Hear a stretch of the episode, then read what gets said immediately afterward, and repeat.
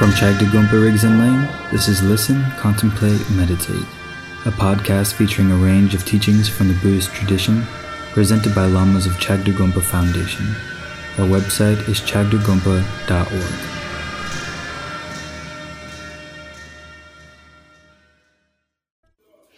When we meditate, even the simplest of meditations, then uh, we immediately notice that the emotions calm down.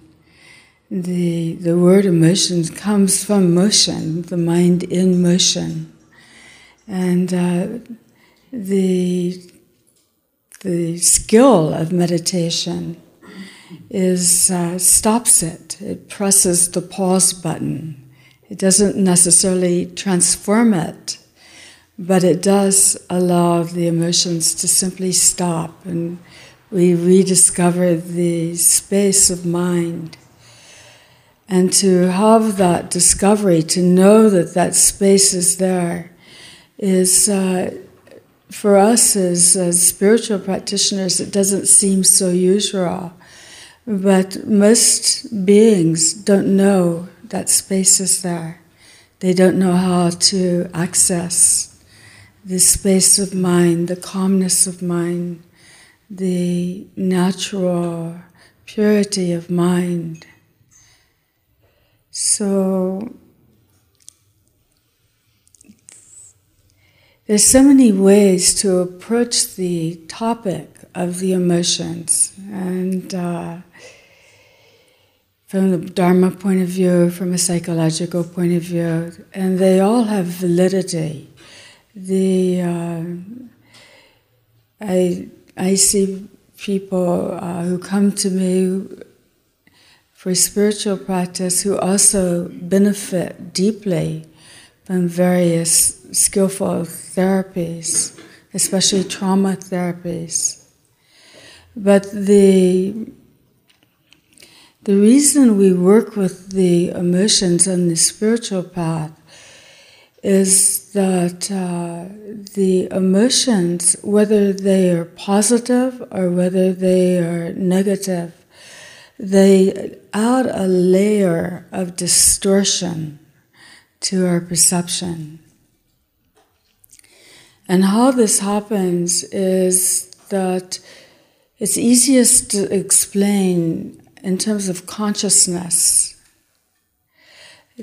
In the Tibetan Dharma, consciousness is said to have eight aspects the five sense consciousnesses and then the mental consciousness, the ideational consciousness. And so something presents itself to our sense fields, and then we form an idea about it. And then, on the basis of that idea, then we react emotionally. The, the idea that we form is always itself partial in this very room, there are myriad phenomena. There's no, there's an infinity of phenomena. And so each of us, according to our personal patterns, select the phenomena that we give attention to. And the, um, the, the idea we form is partial, and the reaction that we form is distorted. And so we create a pattern of emotionality. If we're unaware of it, then uh, it becomes a kind of um, repeat. We repeat the pattern again and again. The, the example my teacher, Chagdud Rinpoche, would use is chili. That some people like chili and some people don't like chili. He had a student who tasted Rinpoche's chili and thought he was having a heart attack. Uh, then once you've tasted chili and reacted to it one time, you have the likelihood of reacting to it uh, the same way the next time, unless you train your mind to like chili. And so the uh, there's a choice there. Because we make a choice and we have this one instant of gap where we form an idea, the idea can pass, the reaction can pass, or we grasp. If we grasp at it, then we contribute to the pattern. If we simply uh, let it pass in a state of awareness, then the pattern isn't formed. And the, the knowing that we have that choice uh, is a great power. And so then the emotions have no intrinsic uh, good or bad. It's the grasping at them and the distortion of them that uh, contributes to our confusion. In the in the, Tibetan teachings, it said that we have uh, two demons to deal with. One is the demon of grasping at the objective existence, where we think that what's arising is is really truly um, stable, and we create a reality that again and again will trick us because it's unstable, it's impermanent, it's passing. It's like a mirage, like a dream. But the second demon is grasping at our inner subjective uh, experience as real. If we pay attention, we see that it's ephemeral and passing, a mirage, a dream, that none of the emotions uh, are stable, lasting, but our holding to them and our our tendency to hold to them is uh, creates a, an ongoing experience of the emotions. So all of these, whenever we uh, grasp, we create an imprint in the mind, and that is the pattern. We see it if we uh, we pay attention, but the rest of the time, it's like the shadow of a bird. If a bird is high in the sky, the shadow isn't apparent. And then uh, when the bird is closer to the ground, then the shadow becomes more obvious. So we come into this, this life with a, uh, a con- con- continuum that's pre established from our past lives. The, it's um, we can uh, it can be a fortunate pattern and unfortunate pattern. The we see uh, children even who are born and immediately angry and with the the predisposition of antisocial behavior we see other children who uh, have the tendency almost uh, from birth to toward kindness. And so this continuity, uh, this we need to to understand because what we create in this lifetime will establish the continuity of the future. And we as human beings have a greater choice than any other kind of being in any of the realms of conditioned existence. There are realms of conditioned existence that are completely the projection of anger. And the, the experience there is layers and layers of, of hostility and hatred uh, even if beings in those projections have the good fortune to find a human body, then their tendencies will still be uh, paranoia and fear.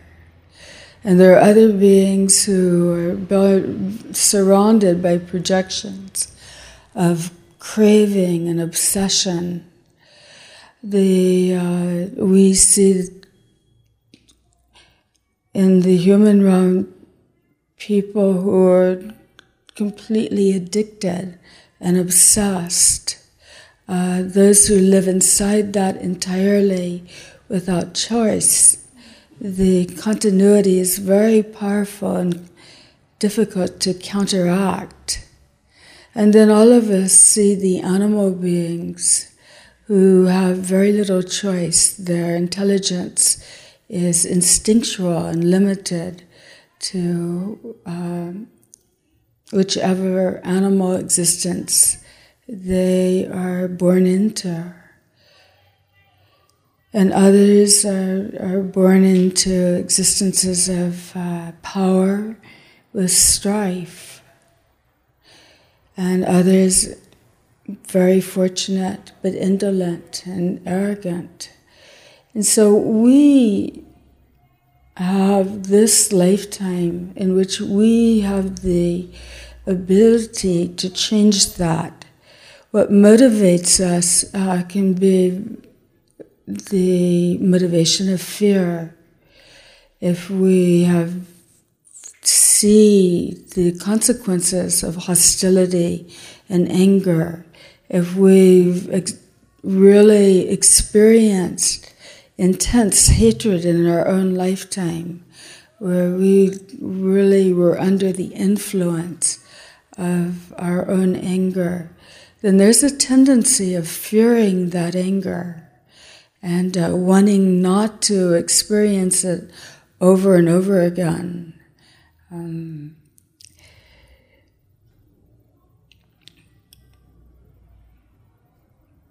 if we've been through periods where we're completely obsessed uh, about a relationship or about our work or about uh, some um, injustice that we experienced from others, the the there's a desperate uh, need not to go through that again. And so, with that motivation of fear, then there's a willingness to renounce the causes of those emotions, to simplify one's life, to remove the stresses, to, to uh, basically to redirect one's life into renunciation and meditation. Whoever does that uh, with with the proper guidance, with the guidance of the uh, infallible uh, Dharma, then can attain a state beyond attachment and aversion beyond the suffering of attachment and aversion, the state of an arhat. And so the Buddha's first disciples were arhats. They were those who came from all walks of life and having seen the suffering of conditioned existence were ripe to renounce those conditions, ripe to take ordination and to to follow the the spiritual path in a very focused and and um, directed way, with careful conduct and many rules. Uh, the Buddha's disciples did attain the state of an arhat. The state of an arhat is amazing actually. The mind is very clear and there's the obscurations of the emotions have been removed.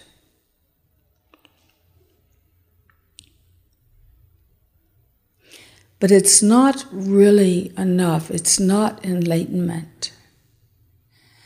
It's said that uh, in that state of arhathood, that it's the Buddha's own intention. It's like the whisper of a voice that comes past one's ear. Wake up, wake up, look around. Others are likewise suffering. Uh, you've achieved the state beyond suffering. But really, is it enough to see others suffering? even though you're not. And when that awakening comes, it's the awakening to the path of the bodhisattva, the hero who really takes as uh, his or her intention the benefit of all beings. And so then, from that pristine state of meditation, one dives right back into conditioned existence, a willingness to, to reach out to being after being, uh, never excluding any category of being, the, the willingness to work endlessly for the welfare of others. The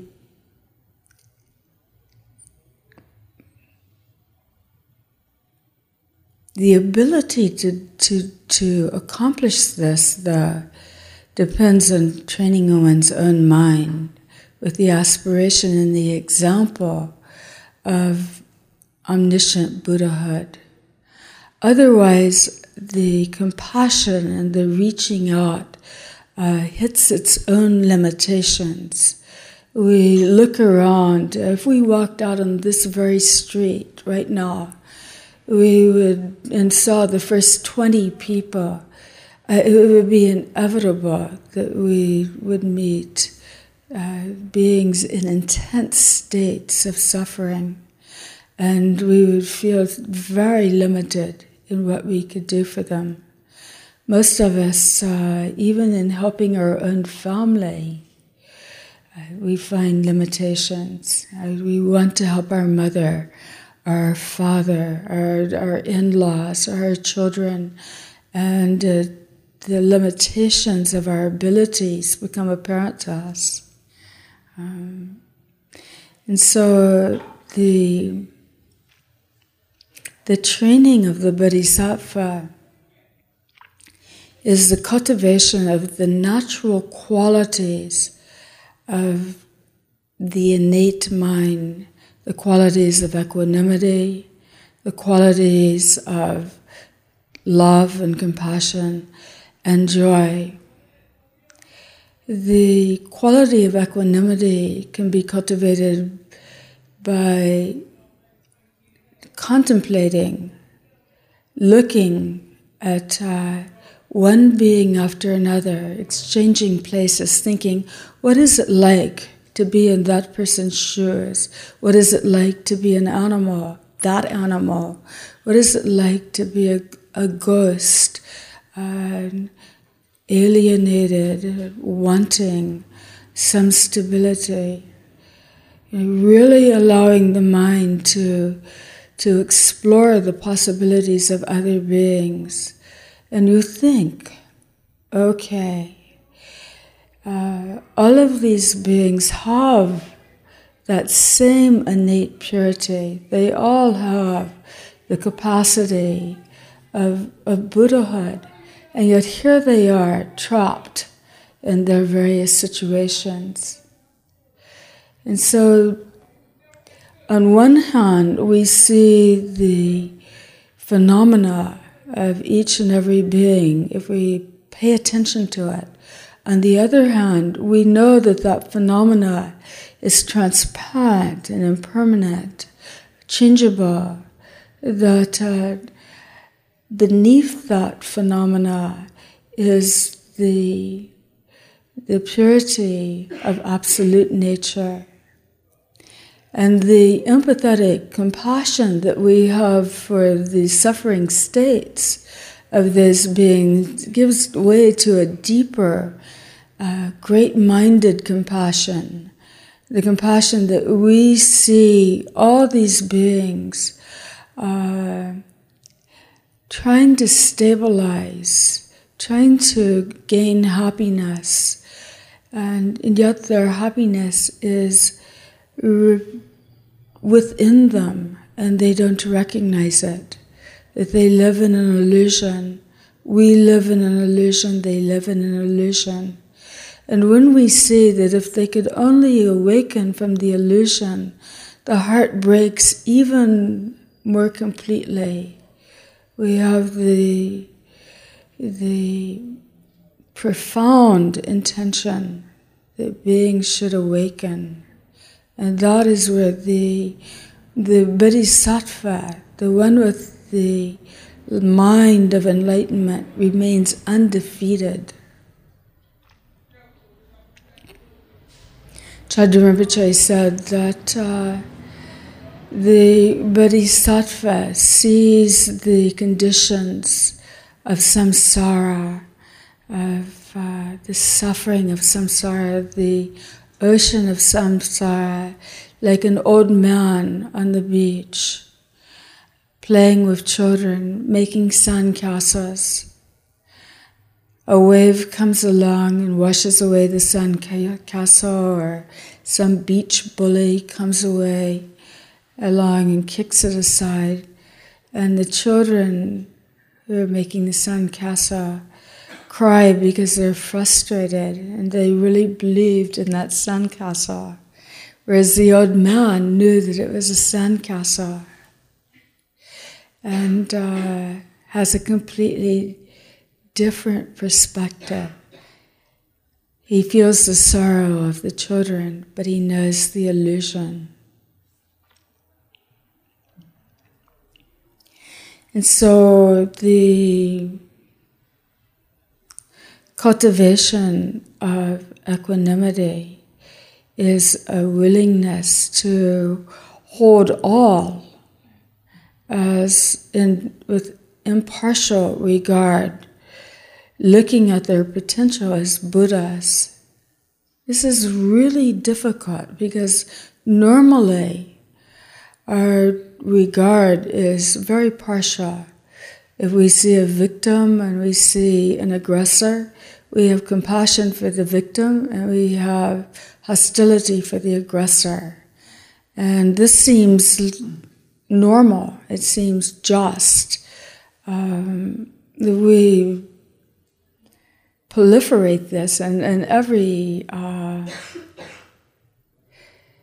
in every field. I mean, we look politically and we see political injustice. We look environmentally, we see environmental injustice. We turn on the nightly news, we see the banks and financial injustice today. Uh, we, it's, it's endless. It's, uh, there's no equanimity in if we don't see the illusory nature of it all. If we really, how do we enter that, uh, that direct experience of the dreamlike, illusory, changeable nature? We really must contemplate impermanence that all of this is arising in some configuration, uh, perfect in some way, but uh, painful.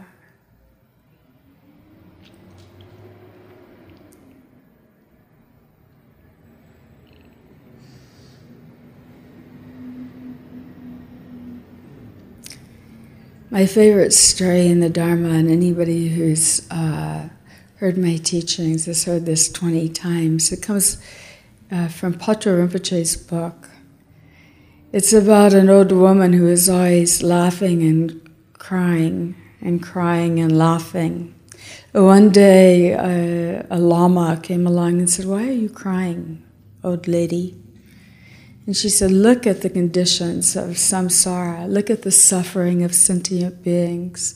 You know, who would not weep seeing the suffering of sentient beings?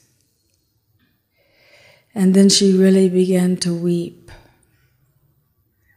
And then she started to laugh. And so the Lama said, I agree. The conditions of samsara are terrible and the suffering of sentient beings is sorrowful, but why are you laughing? She said, All of these beings have Buddha nature. All of them have innate purity. All of them have the potential to be Buddhas. And uh, she began to laugh, you know, uncontrollably, rejoicing in that. Then she began to weep again. And the Lama said, Well, why are you crying? And she said, They do not recognize it. They don't know their own Buddha nature. They, uh, and that's the sorrow. So, in terms of uh, equanimity, there are three common denominators that Buddha nature, the fact that we're all interconnected, that all of us have been each, I have been your mother, and each of you have been my mother. On the uh, street and airports and shopping malls, uh, you can contemplate look at each person and think, mother. There's a teenager, you know, with piercings every mother. Uh, there's, you know, there are people you do not want to acknowledge that they are your mother, but they have been your mother. And uh, maybe mother, and this really includes the very worst of them, the great villains in history, the people that we want to exclude from our inner relationships the Hitlers, the Stalins, the Maos. Um, I once said to somebody, I really can't play, pray for Mao. I said, Don't worry, the Dalai Lama does that. He takes care of that one. The impartiality is essential because if we exclude any sentient being from our intention that all sentient beings should be free of the conditions of samsara, then uh, our commitment is is uh, incomplete. And so then sometimes we really have to think about it. You know, yesterday Lama Tsering and I went through. I'm from Texas we went through the whole roster of bikers, you know, like CNN had all the pictures. So we looked at each picture, one after the other. It is uh, informative. We've got a lot of work to do as bodhisattvas. You know, there are guys out there who have no intention uh, to, to come under our sway. And yet we can't give up on them. And there's a kind of um, hmm, there's kind of a joyous courage that arises simply from knowing that you're not going to give up on any one of them. That in a situation in which you were uh, imprisoned unjustly, or you were in prison in a body that was deteriorating, or you were imprisoned in some uh, completely overwhelming situation that with the intention of uh, benefiting beings, you would still know what to do with your mind Chögyam Rinpoche in his uh, sequence of lifetimes, we think that the tulku is like, you know, they wear the gold vest and pretty, you know, they're four years old and everybody's doing prostrations and they get the best education. It's not like that. Uh, in one of his lifetimes, he was murdered. Another lifetime, he was in jail the whole lifetime.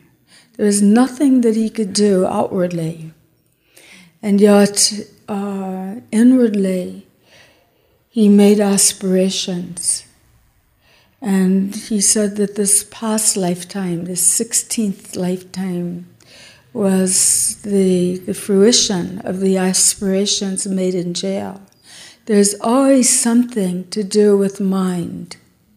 As long as we are able to, to make the choices and in terms of the continuity of our mind, then um, that ability is more precious. It's the defining ability of a precious human rebirth, that we have the conditions to make beneficial spiritual choices with our mind. The uh, teachings that I most rely on in the training of the Bodhisattva path are the teachings of Longchenpa, and they are collected in a book uh, published by Tarthang Tulku's group, Kindly Bent to Ease Us, the first volume. The book, uh, the chapter on is Guenther's translation, The Four Measurably great catalyst of beings, of being. And so the uh, it, then Tarthang Tulku also published it in a second book, in Longchenpa's Last Testament. Uh, he included this chapter in the Four Immeasurables. So those uh, in those teachings, the Longchenpa sees the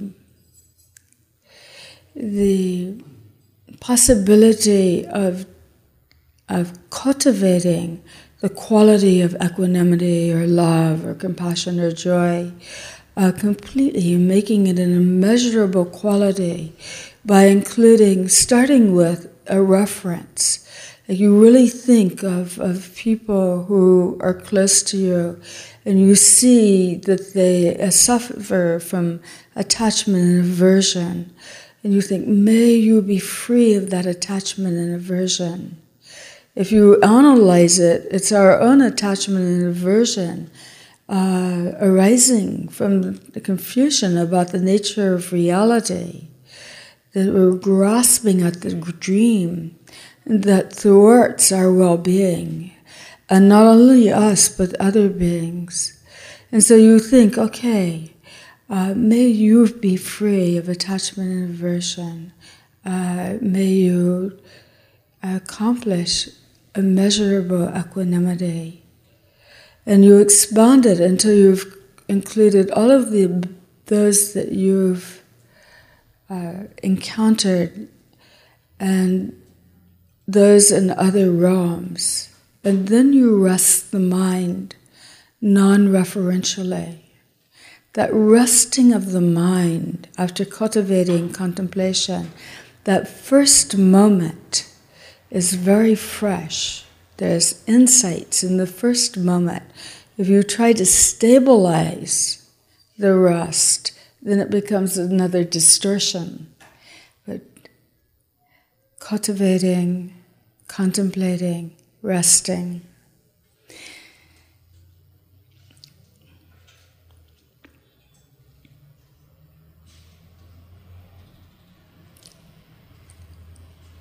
But Longchenpa's brilliance is that uh, he also sees that cultivating uh, the quality of equanimity. It can become a kind of dull neutrality whatever, you know, kind of, with a roll of the eyes. And so he says that when you you find your mind becoming dull, then you need to change the, the contemplation. And then you contemplate love. And so then the the contemplation of love is looking at each being and wishing that they have happiness in this very moment, and ultimately. And when you go around the street again, uh, looking at, at, at, others and think, what would make you happy? You know, we, we see uh, many people and also animals in very uh, difficult circumstances, in deteriorated circumstances. You know, people sleeping on the street, on cardboard, in the rain. And you really look at them and think, may you find happiness. I,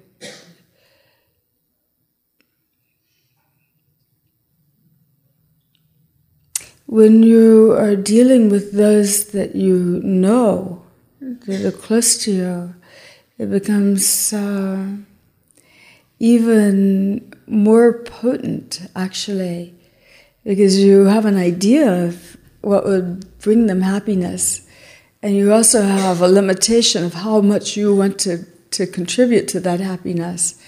Well, uh, you would be happy if I uh, bought you an air ticket, but I'm not going there. kind of thing. So, the uh, what Longchenpa says to do is think of the one that you already love the most, like your child or grandchild for a lot of us, or your lover and you think uh, how much you want that person's happiness. You really want their happiness. And then impartially, you add someone that uh, you don't care about as quite as much. And the emotional wish for the first person's happiness you generate for the second person. And you look and you think, may you have equally have happiness. And then you again expand. And so then looking at a lot of beings, you see it's very difficult to, to, to find um, the the substance of happiness. is not, you're not going to be able to, to, to make that moment of happiness very easily. But you, are, you will find, if this is your, your practice, and it makes a very good daily practice for a long, long time, that if this is your practice, you'll find that uh, you will be able to contribute happiness to many more people than ever before. And you find that what beings really wish is unconditional love.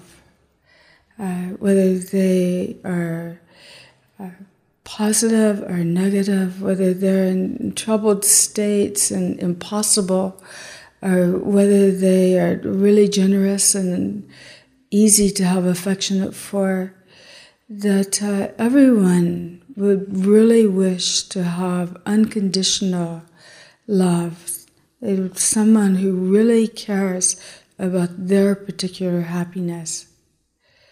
Uh, the and you'll find that your own limitations of love fall away that many of us feel unlovable. It's a, a syndrome of unlovability for whatever reason. You know, I won't get into it. That's there are a lot of therapists in this room. Go to them.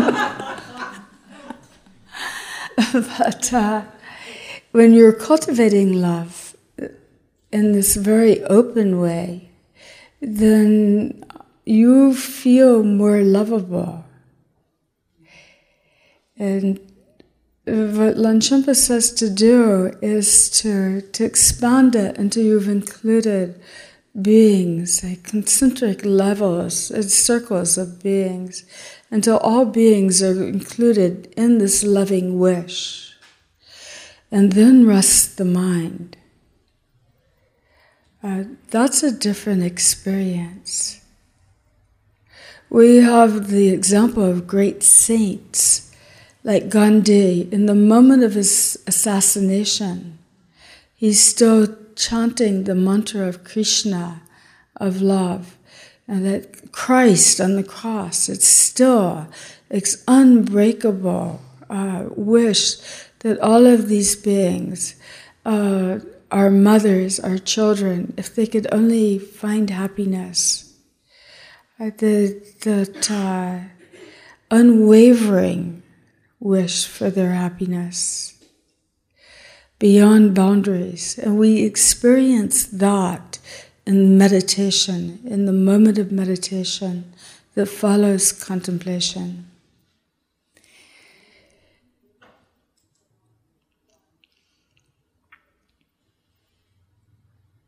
But then Longchenpa also recognizes that uh, that love can become ungrounded. You know, everyone loves a lover, kind of Woodstock love. You know, love the one you're with, kind of. So he said, when you are feeling uh, kind of giddy with love and ungrounded, then it's time to cultivate compassion. And the compassion is looking at the suffering of sentient beings and seeing all of the sources of suffering. The uh, we have the obvious sufferings in our human realm, the suffering of birth, old age, which is becoming more and more apparent as we get older, uh, sickness and death, not getting what you want, not. Uh, being able to avoid what you don't want, or getting what you want and then not wanting it anymore, wanting to divorce what you used to want. Uh, this kind of frustration, ongoing frustration, we see this all around us, and uh, the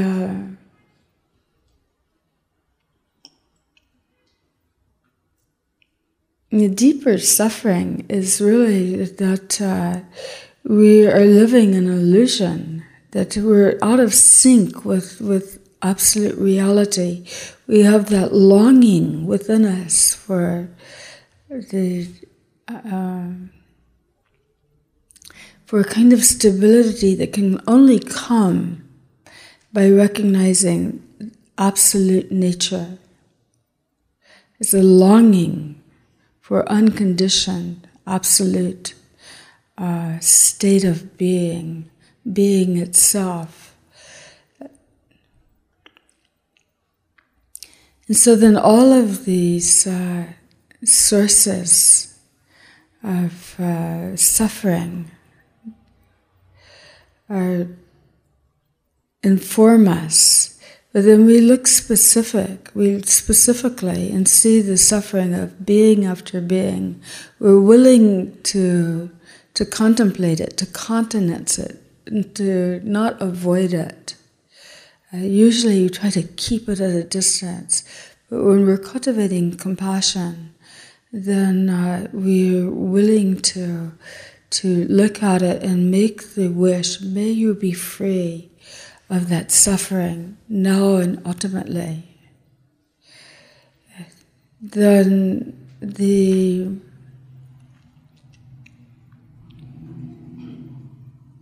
a tenderness arises from that. A sort of deeper care. And even when we see, you know, the 25 bikers uh, and their completely stupid faces, then there's still this, this compassion. How did you get into this state? How did this happen? Uh, there's a story of a demon in Tibet that it was a murderous, evil kind of demon. Um, we really believe that there are beings in unseen realm a demonic intention. But anyway, and Lama was uh, meditating, and the demon came into the room with the intention to harm him. And the Lama looked up from his meditation, just looked at this being, and he thought, you know, how did this happen? What kind of conditions gave rise to your state of being, your state of mind? Uh, how did it happen like this? And he started to cry with the uh, unbearable pity of it all, the sorrow of it all. And the demon looked at the Lama and he felt the compassion and he started to cry too. And uh, then he stopped harming. That unconditional compassion arises by impartially including everyone, even the uh, the lords of uh, our universe, you know, the masters of Silicon Valley. Uh, there's suffering there. There's stress there. There's uh, no one anywhere in samsara who avoids the inevitability of painful conditions. Those who have great and wonderful conditions, even in the moment of experiencing them, they know that there's the undercurrent of change and the great undercurrent of death.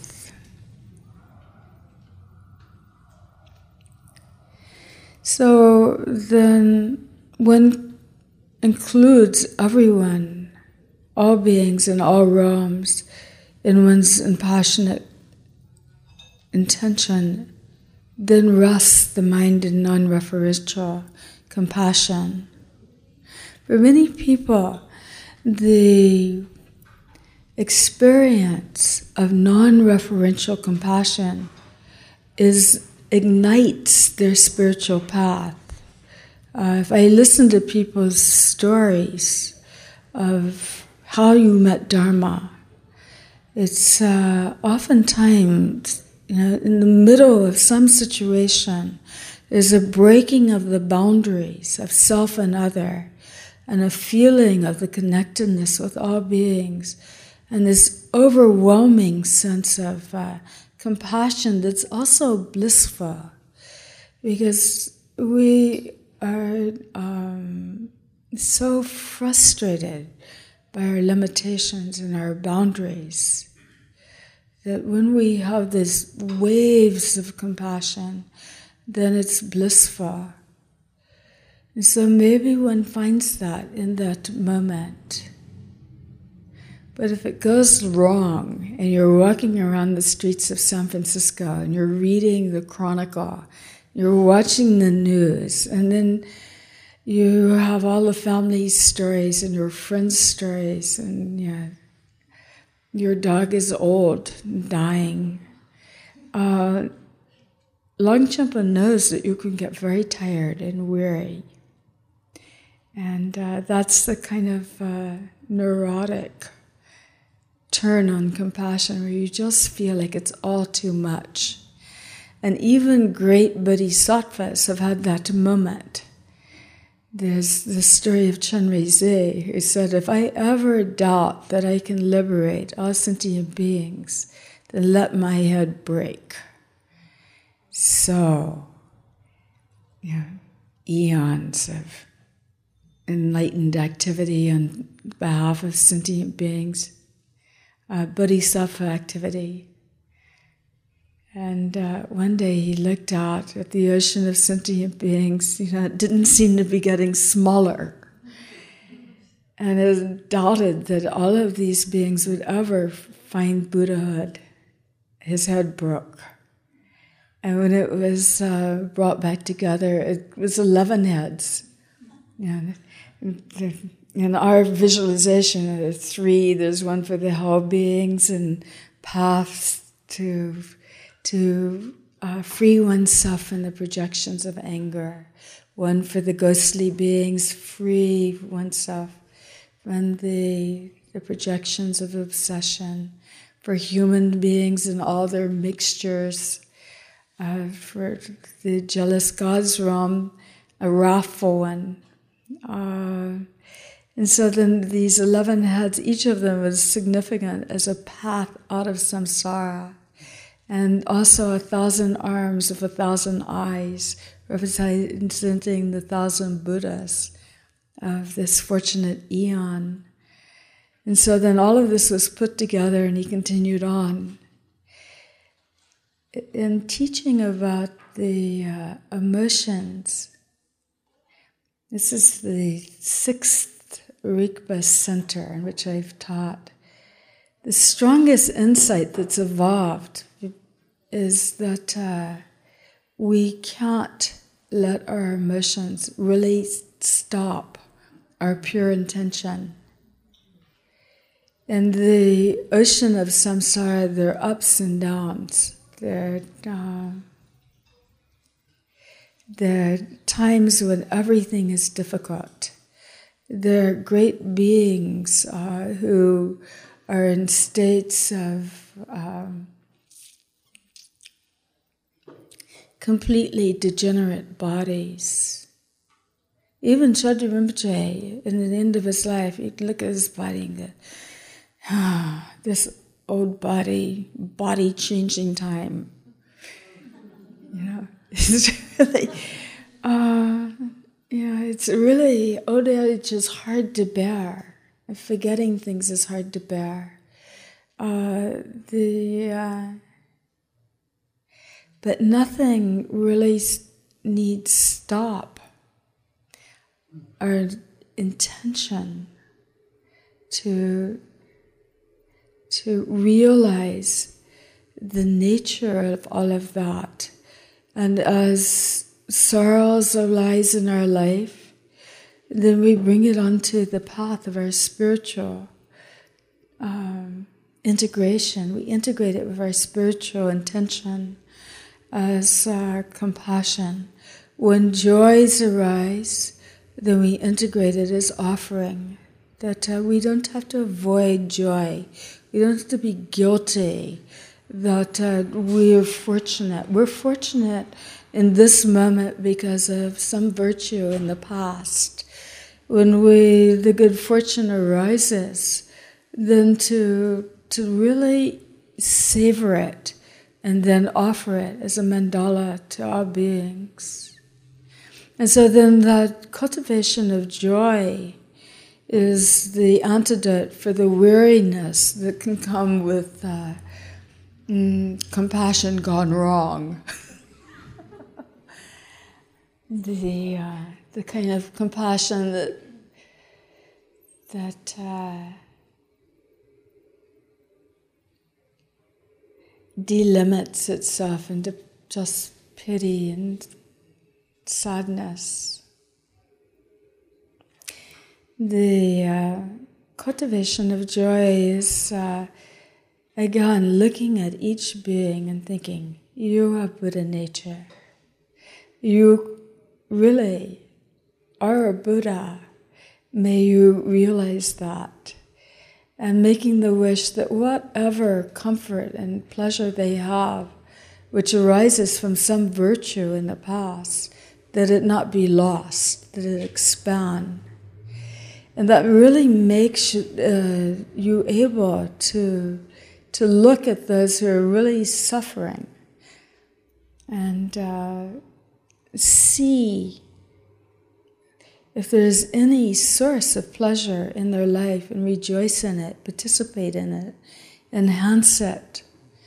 I was trained as a journalist earlier on, and there's a very good book, uh, and I can't remember the uh, writer, but he was talking about the limitations of uh, journalism and how you're pressured in this way and that way to produce stories that are really incomplete.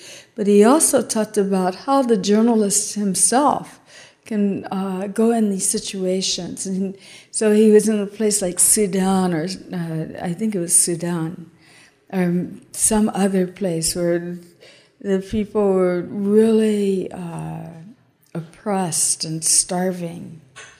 So he was being taken around by an NGO, and he went to the first camp. Wow, so much misery. Second camp, so much misery. The third camp, he just couldn't do it again, you know, like just, you know, like, and he just like looked at people and he said, Hi. And they all perked up and said, Hi. You know, and he really saw that, that these are people who are resilient people who are in a very bad moment of their life, that he could uh, rejoice in their resiliency. So it makes it interesting. Here in San Francisco, you have a lot of panhandlers. Uh, sometimes, if you're in an expansive mood, maybe you give them money but if you give them that money, look at them right in the eye. I can never take in two eyes at the same time. I just look at the left eye.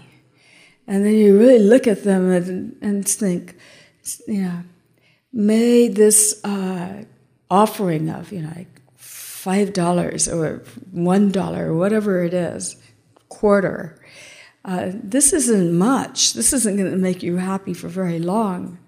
But may, may it make you happy in the happiness that you have. May you not lose it. May it expand until you have ultimate happiness.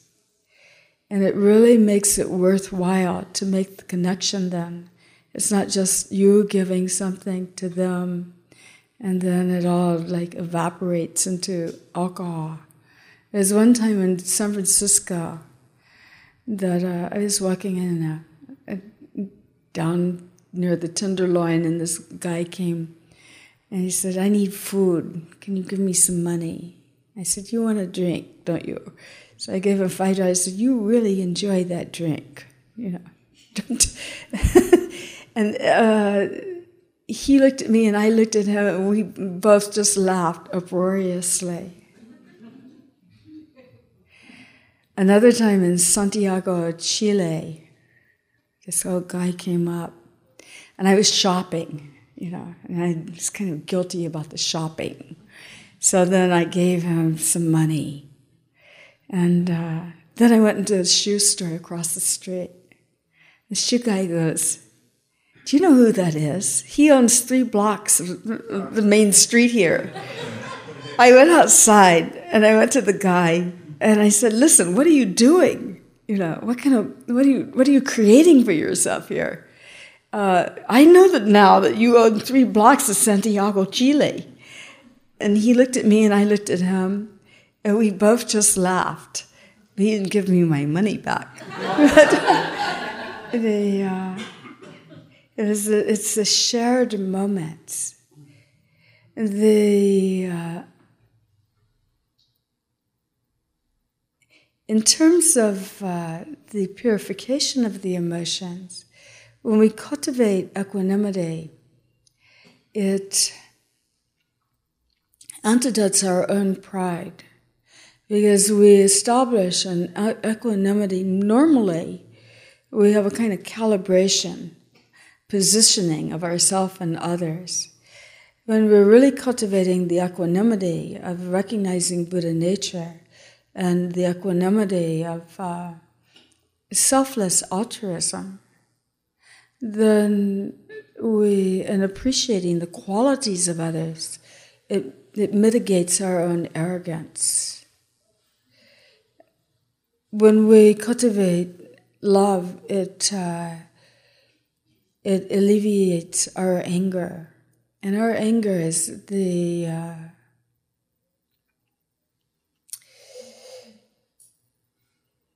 unpurified, unrecognized, it becomes the most destructive of the emotions because of the harm we can inflict in the moment of anger, for one thing, and the underlying destructive pattern of resentment.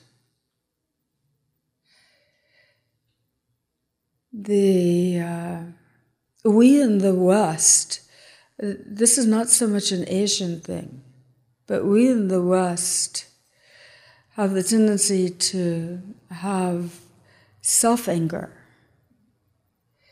And one of the most uh, mm,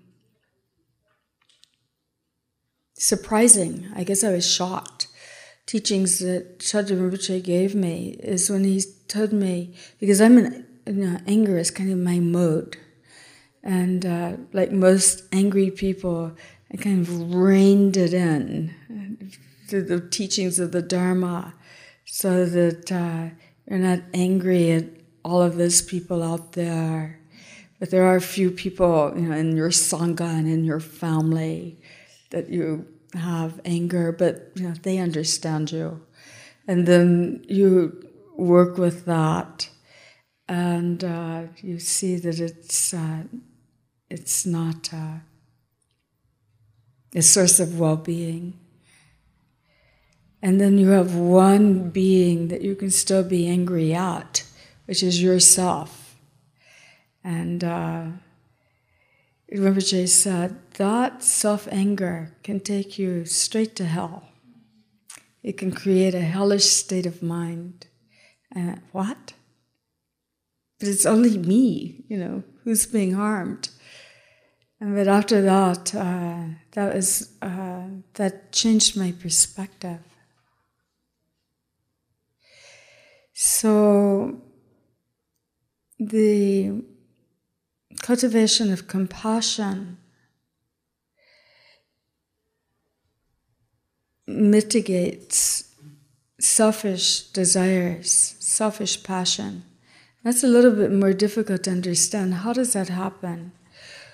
When you really have compassion for others, whether it's empathetic or whether it's transcendent compassion, because you see the, uh, the situation of beings, there's a there's a need for less for yourself. You don't have uh, so many desires for yourself. It's like a, a mother who, out of compassion, will give her food to her children. It's your intention is more and more on, on what you can offer uh, how you can alleviate suffering instead of what you can get, and uh, a carelessness about others' suffering. And this is something we really need to think about now because uh, someone just said there's a lot of uh, fires today because there's a big population. There's a big population on the earth, and there's less water and resources and every other kind of uh, space, um, and that uh, that we can share. And so to uh, to really, out of compassion, decide I can I need less, so I can offer more. And so release from the the the golden chains of having so much. And then joy alleviates jealousy. When we really rejoice, like we see someone who's a supermodel, someone who's really rich, or somebody, I, I, I have a I'm very envious of people who speak other languages. It's like um, I feel shy around them, and it's hard to to really you know be comfortable around them because I feel so inadequate in that in that regard. But if you rejoice in others' abilities and in their knowledge and in their their wealth. And you understand that all of this, although it's impermanent, it arose from virtue. And you really rejoice and hope that, that uh, this surge of good fortune uh, only increases. Then you're participating. You don't have to have so much yourself. You really have the joy of others' well being. Once in Australia, uh, Chagdud Rinpoche, I was translating for him. I was never a very good translator. It was really stressful for me. But uh, normally I like to shop and he didn't like to shop. Yeah. I, but in this stressful time in which I was translating, I didn't want to shop and he wanted to shop for some reason. And so then, uh, in a lunch period in which I really wanted to take a nap, we sailed into some expensive neighborhood of Sydney, Australia, which is expensive anyway. And uh, we were going from the one luxury store to another. Remember, she was surrounded by about eight women who were really like with him on the shopping trip. And so then suddenly he's going through the door of the most expensive, luxurious shop of all, and there's a woman with perfect fingernails, perfect hair, and perfect gray suit saying, May I help you? And I'm pulling on Rinpoche's jacket. You know, says, Rinpoche, we cannot afford anything in this store. Why do we want to go into the store? And, and he's sort of sailing forth and uh, he turns to me and goes, What's wrong with you? Mandala offering. We can offer, we don't have to own what we offer. You know, we can look at beauty, we can look at the beauty owned by others, and we can say, okay, this is an offering. I rejoice in this offering. Uh, I offer without attachment. It really contributes to our own happiness in the moment and in the future. It really creates the vectors of joy.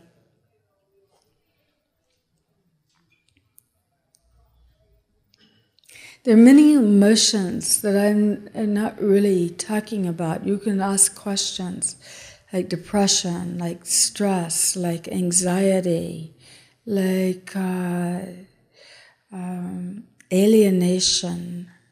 Um, guilt is a huge one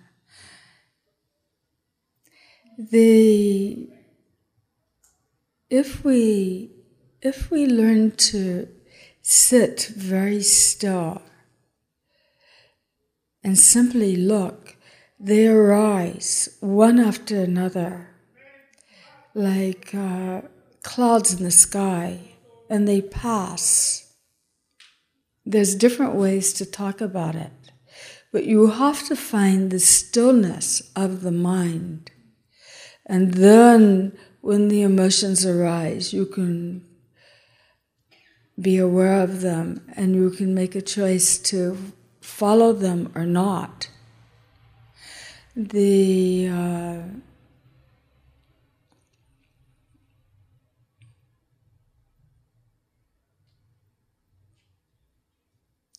if in the morning we start the morning with uh, the with some formal practice. Formal practice always has three parts. It has the preliminaries, it has the main practice, it has the dedication. And so you do your practice. And then after that practice, that practice is like a lens. It uh, shows you mm, where you are. And it shouldn't be dependent on emotions. You know, oh, my meditation is too distracted today. I don't feel well today. I feel really irritable today. I'll practice when I'm feeling better. It should be just a regular and probably short practice. Um, and then after, then you establish a motivation. Now, the motivation can be uh, on any level in the Buddha Dharma. The motivation of uh, choosing simplicity and renunciation, cutting attachment, because you don't want to, to become under the influence of the emotion. Or it can be the bodhisattva's emotion that today I will uh, use my time to benefit all beings and I'll train my mind. Or it can be the Vajrayana emotion and uh, perspective, the Vajrayana motivation, which is to cultivate pure perception throughout the day. So you decide what you're going to do, and it's like putting glasses on. And then throughout the day, then you have a main practice. It can be simply seeing everybody as your mother, or everybody as having Buddha nature, or cultivating the wish for happiness, or the, the wish that others not suffer, or rejoicing, or any one of the the practices that uh, you have access to. Uh, throughout the day, if you decide to to work with one of the four immeasurables, uh, to, then um, that can be enhanced by the practice of Tonglen, of breathing in the darkness and suffering and transforming it with pure intention and breathing out happiness and light. This is incredibly powerful practice. I'm sure those of you who've done it extensively, in Rigpa you do do it extensively, then you know that. Or it can be um,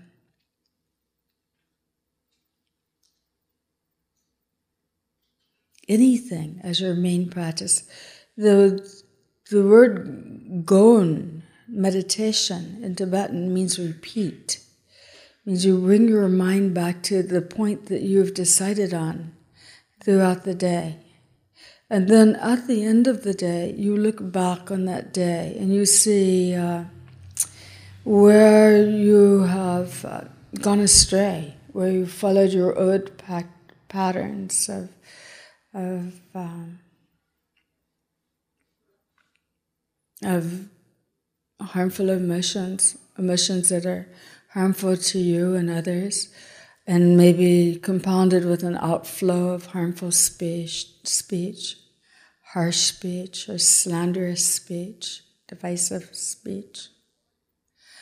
Uh, you look back on, on where, in your own measure, you've had downfalls, and you rely on a source of wisdom as the witness of purification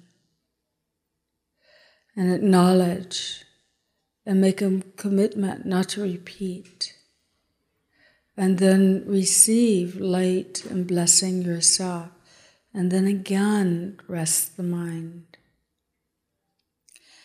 And at the same time, you look back on the day, and this is equally important because most of us as spiritual practitioners have the habit of virtue, the habit of merit, of kindness, of generosity, of moral discipline. We have that habit, but we forget to seal it. We forget to, to gather it as an accumulation of merit. And so you look back on that day and you see what you've done that is virtuous, what would generate merit, and then that you offer to us sentient beings.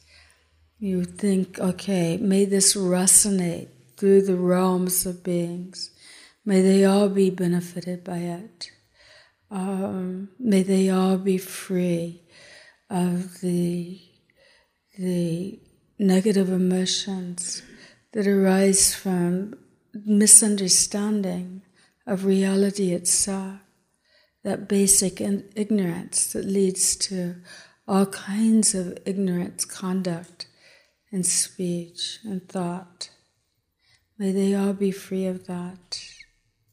May they all find peace and happiness. If you know someone in particular who you can't really help, but you wish to, then you can dedicate to them first and then to all beings, and then rest the mind.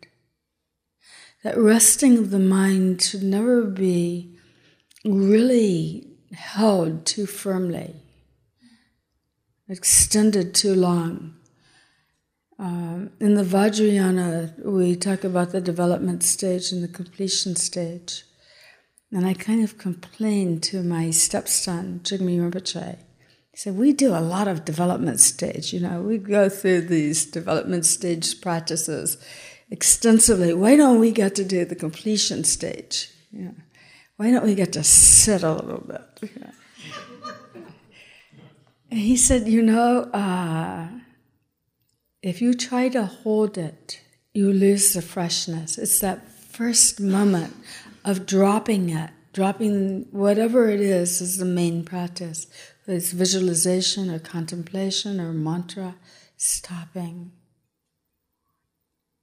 And then when the mind moves, moving with it into the next phase. If we do that, then we find the wisdom of the emotions and anger becomes brilliant clarity. The desire that we feel becomes transcendent desire for the, the, the liberation happiness of all beings, discernment, understanding of the nature of reality. Equanimity becomes the, the wisdom of equanimity where there's complete equality, self, other, inner, outer, phenomena, emptiness.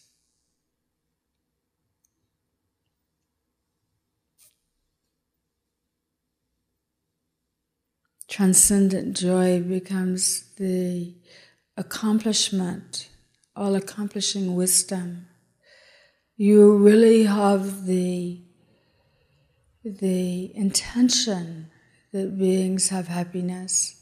And whenever you see happiness and rejoice, then you think, good, that's accomplished. and I don't have to do it. It's all accomplished. It's perfect. You can relax.